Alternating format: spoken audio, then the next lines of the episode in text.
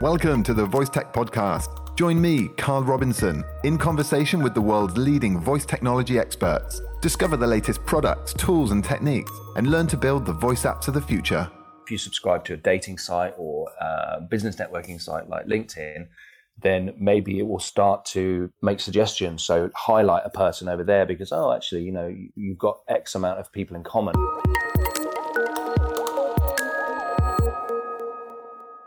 Hello, and welcome back to another episode of the Voice Tech Podcast. My name's Carl Robinson, and today you'll hear me talk with Adam Greenwood, the founder of the award winning digital agency Greenwood Campbell, based in the UK. Had a really nice conversation with Adam. Uh, we covered his experiences building chatbot and uh, voicebot applications, uh, but also we covered the, the wider applications of uh, these technologies, uh, specifically the echo chambers that they're so good at creating. Adam explains what an echo chamber is, why they're so dangerous, and uh, how we can avoid them if at all possible. Also, whether voice assistants will help or hinder in the matter. Um, he tells us about the, the state of the UK voice market uh, as it stands. And then we go into um, how brands can improve their voice search SEO, uh, what use cases voice is particularly effective uh, at tackling, um, what the big challenges around designing for voice are, and uh, what the big benefits of, uh, of chatbots, text based chatbots in particular, are. Um, he also lets us know what some of the, the big surprises in his chatbot projects were. Uh, one of the things that stood out for me was that he was saying that university graduates these days actually have to be taught to use email. Um, their generation just never uses it. They're so used to using Facebook Messenger for everything that he actually found that switching to Facebook Messenger ma- massively boosted the registration and uh, retention rates on, on the apps that he created which was news to me, obviously behind the times. But uh, it's a really enlightening conversation with a very experienced uh, technologist. Um, really interesting on the echo chamber side of things as well. So it's definitely one that you're going to want to listen to. Today's episode is brought to you by Phoebe Voice Search, the SaaS solution that makes it easy for e commerce sites to join the voice revolution. With Phoebe, customers can instantly talk to your website, sending engagement levels soaring while collapsing the path to purchase. Phoebe is smart, understanding voice queries in the context of the specific site it's installed on. Phoebe is secure, keeping your users' search queries private and never sharing information with advertisers or other third parties. And Phoebe is simple, installed in just a few clicks, and even available in the Shopify App Store. To learn more, to try their live demo sites, and enjoy a seven day free trial, visit getphoebe.com that's G E T P H E B I dot com.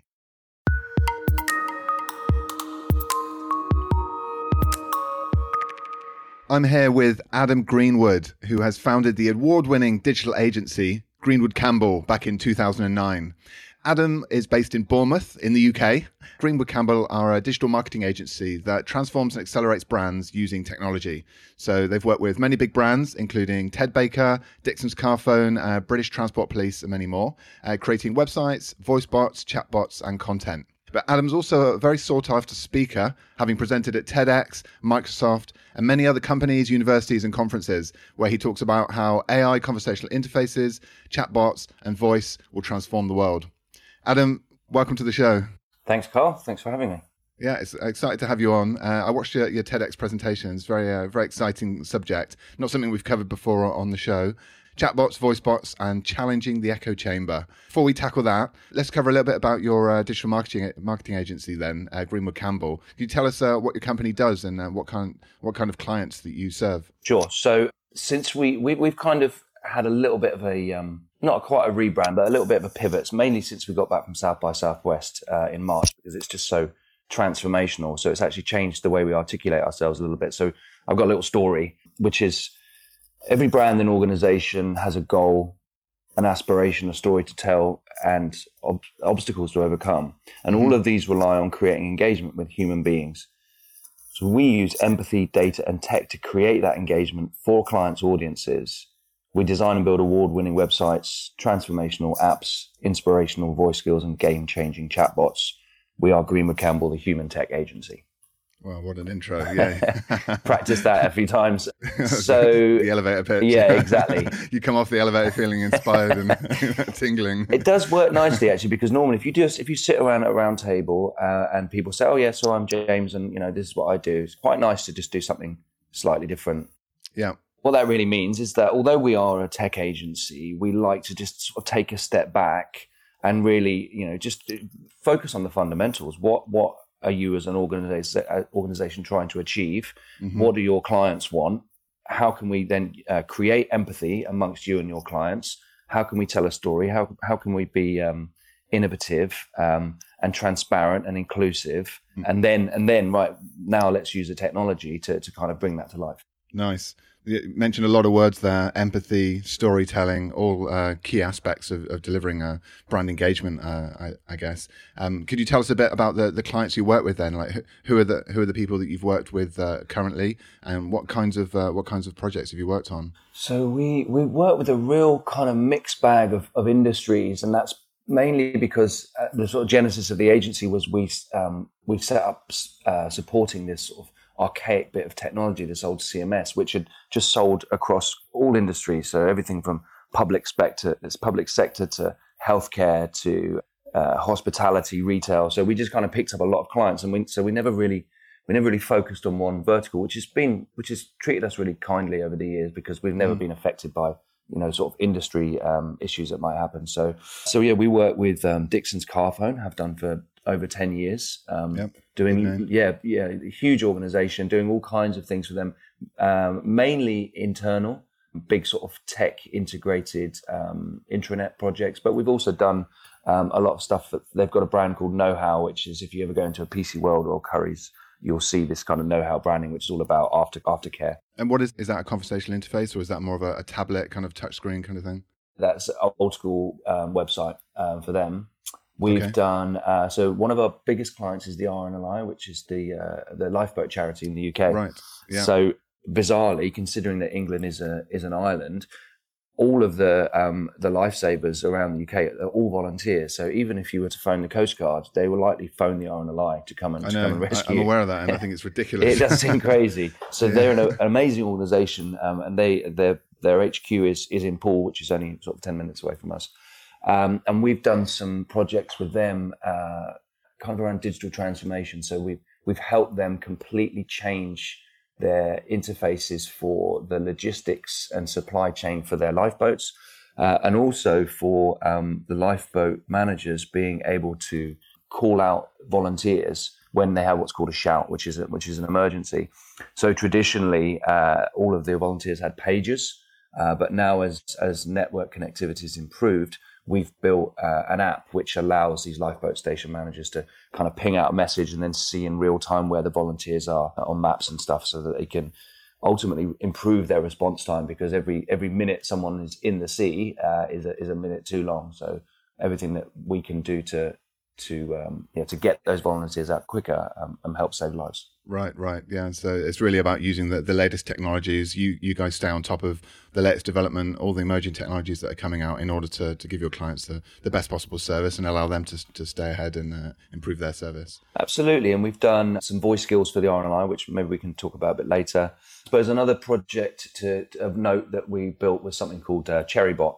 So because we're in in Bournemouth, a lot of us are AFC Bournemouth fans, and when they got promoted to the Premier League, um, they wanted to do something that was just going to try and set them apart from some of the other clubs by really embracing latest technology. And uh, I've been speaking to their team for a little while about conversational interface uh, and the amount of people who at a match will be using their screens and how can we kind of harness their attention when they're they're busily sort of either gambling or on social media. So we built a Facebook Messenger chatbot for them, um, which harnessed this uh, Microsoft emotional recognition technology. So the idea was that during a game, during key moments, we encourage people with notifications on Messenger to take selfies. So whether it's a free kick or uh, a foul or a goal, uh, penalty, whatever, something something big during the game, the mm. fans would take selfies of themselves, and then this this Microsoft technology will uh, will recognize their emotions and then plot that on a on a graph. So we cr- effectively created an emotional timeline of different matches. And we, the one of the ones we did, or the, the game we launched for was was Bournemouth were at home to Liverpool, and unfortunately they lost four 0 in that game. Oh, so you can imagine yeah. the kind of emotion sort of goes sort of down to the bottom right. Um, but uh, what it, it, was still, it was it was really great, and it created something really engaging and fun for the fans, uh, but also a kind of it was a new channel for AFC Bournemouth then to to communicate with their fans using conversation. Uh, because as well as as well as the fun stuff that you know you can ask it where can I get a pie what time do the gates open where do I park my car all those sort right. of FAQ questions that they would struggle to deal with on a match day. I see. So you, so you wrap this kind of uh, engagement um, mechanism in with the more uh, the more um, fundamental kind of requests. So it's yeah. a, it's a service, obviously, that helps them meet their business goals, but it's also a fan engagement exactly. Uh, mechanism that I see, and it's something that would really go viral as well. They're taking selfies. I assume they they share that immediately on Facebook as well, so everyone. Yeah. So so during that game, we got over three million social impressions because of all the Whoa. shares that were happening. Uh, we had all the players themselves doing selfies um, up leading up to the match, so we got yeah lots of traction there. Incredible! Wow, congrats! Yeah, uh, was there anything surprising about that? What what was what was something about that project that you, you weren't expecting? I think when we tried to activate the um, the project, so we we people from our agency were wearing Cherrybot t-shirts in the crowds, going around getting people to use it. I think I suppose one of the surprises was how many people how many people use Facebook Messenger of, of age demographics we didn't expect would be using. We we expected we were going to have to explain right. Here's Facebook Messenger. Here's how you get to it. This is how you. But mm, but mm. I was impressed and surprised by how many people were using it. Yeah, you know. So we're seeing Facebook Messenger and WhatsApp as as you know. There's over two and a half billion monthly active users of those two applications. So it's, it's really well, sort of um, we're seeing it sort of disseminating across all, all types of audiences. Well, that's it. I mean, we're going to talk about in a, in, a moment about the about the echo chamber, and we're we're continually surprised about the effect that social media can have on us. And for a long time, the you know the leaders of these big tech companies were denying you know the effect. You know, really, it didn't play a part in the election and all of that. Mm-hmm, mm-hmm. Um, but yeah, like you say, people really do use it now. It's a core part of our lives, yes. and, and just have to come to accept that fact. Before we dive into that interesting topic, could you just give us an idea about the state of the market in the UK? Because I think uh, maybe you're my first first guest from the UK, which is uh, fantastic, but uh, long long time coming. And so I don't get much of a chance to find out how things in the UK are going specifically regarding conversational UI interfaces. Um, what what uh, how are things moving? What's the, what's the demand from clients like? Um, I, I, see the charts actually. VoiceBot, um, I've often got a chart where the UK is just behind. Well, it's the sec, it's the leader of the pack other than the US, it seems. It's slightly ahead of Germany, at the last one I saw. So is, is that the case? Do you feel like uh, the UK are on the on the cutting edge of things? I think that it's definitely it, the um, the awareness is definitely increasing. When I talk to an audience and just ask for show of hands, who's got an Alexa, who's got a Google Assistant, the numbers are still uh, they're still quite low. I mean, really, uh, but they're definitely rising. Uh, mm-hmm. And then um, when when we ask people, well, what do you use them for? It's it's the typical things you'd expect. People use it for um, home automation, they use it for timers, and they use it for music. When you start asking people about what custom skills that they use, or do they use voice search, uh, yeah. that really just depends on the age of people. I think we're finding much much younger people are using voice as we expect, using it a lot more. Certainly in my travels, um, when I've been in the States, I've seen it a lot. Uh, I was in Colombia last year doing a talk at a university in Bogota, and the um, the amount of people I saw using WhatsApp voice notes was really surprising. But it shows, that I think, what, what's happening there is we're, we're seeing less and less of a stigma of talking to your device in a public place, which is only going to be better for voice interface and voice right, search. Right. Absolutely. Yeah, that's very interesting, and I think there's a cultural aspect as well. Definitely for the, the, the, the, voice messaging over WhatsApp or WeChat in Asia, yeah. it's huge. Uh, I've never really understood or put my finger on, on what it is about in the West that you know has created that aversion to it. But uh, when I came back from China, you know, I lived there for a number of years, and I was like, hey, you know, we should just use this, and mm. everyone was like, hmm, yeah, I don't think so. That's not it's not for me, you know. it might be that kind of typical British sort of yeah, you know, aloofness about I, I, don't, I don't know, but um, yeah, the reserve. But yeah. we you know we can speak 140 words per minute, and we can most people can type about 40, so it does make sense. The I suppose for me the only issue is you can't read back through um, a conversation on WhatsApp if everyone's using voice notes. But not as easily though. Although I think I've seen some solutions which transcribe yeah, them so you can that seems like later. That seems like the next stage, I would say. Yeah, yeah, absolutely. The number of custom skills uh, available on the UK app stores, like the the, the Alexa store and uh, the Action store, is lower than than in the US, but from what you were just saying, it sounds like the majority of use is on the the basic inbuilt functions anyway.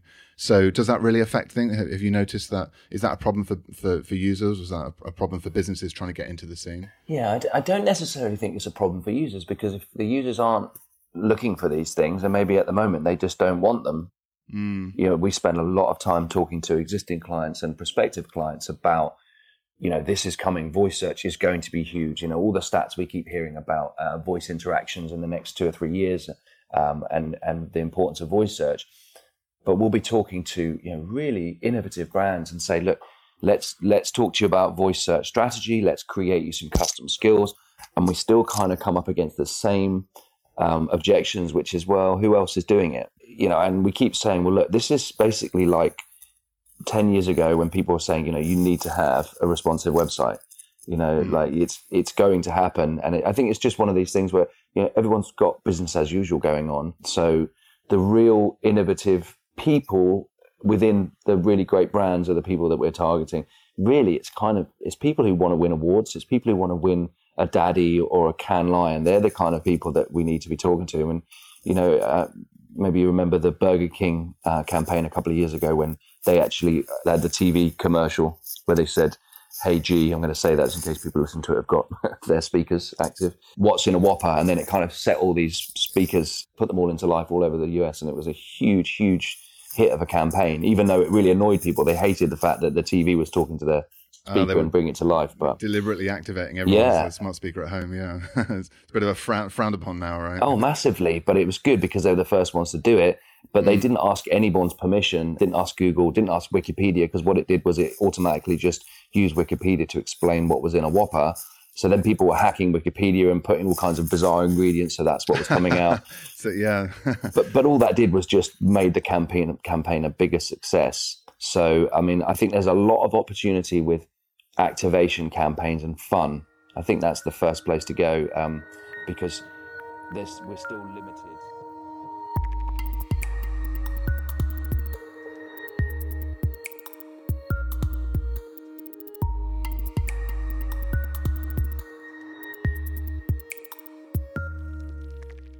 I'm afraid that's the end of this episode's free preview.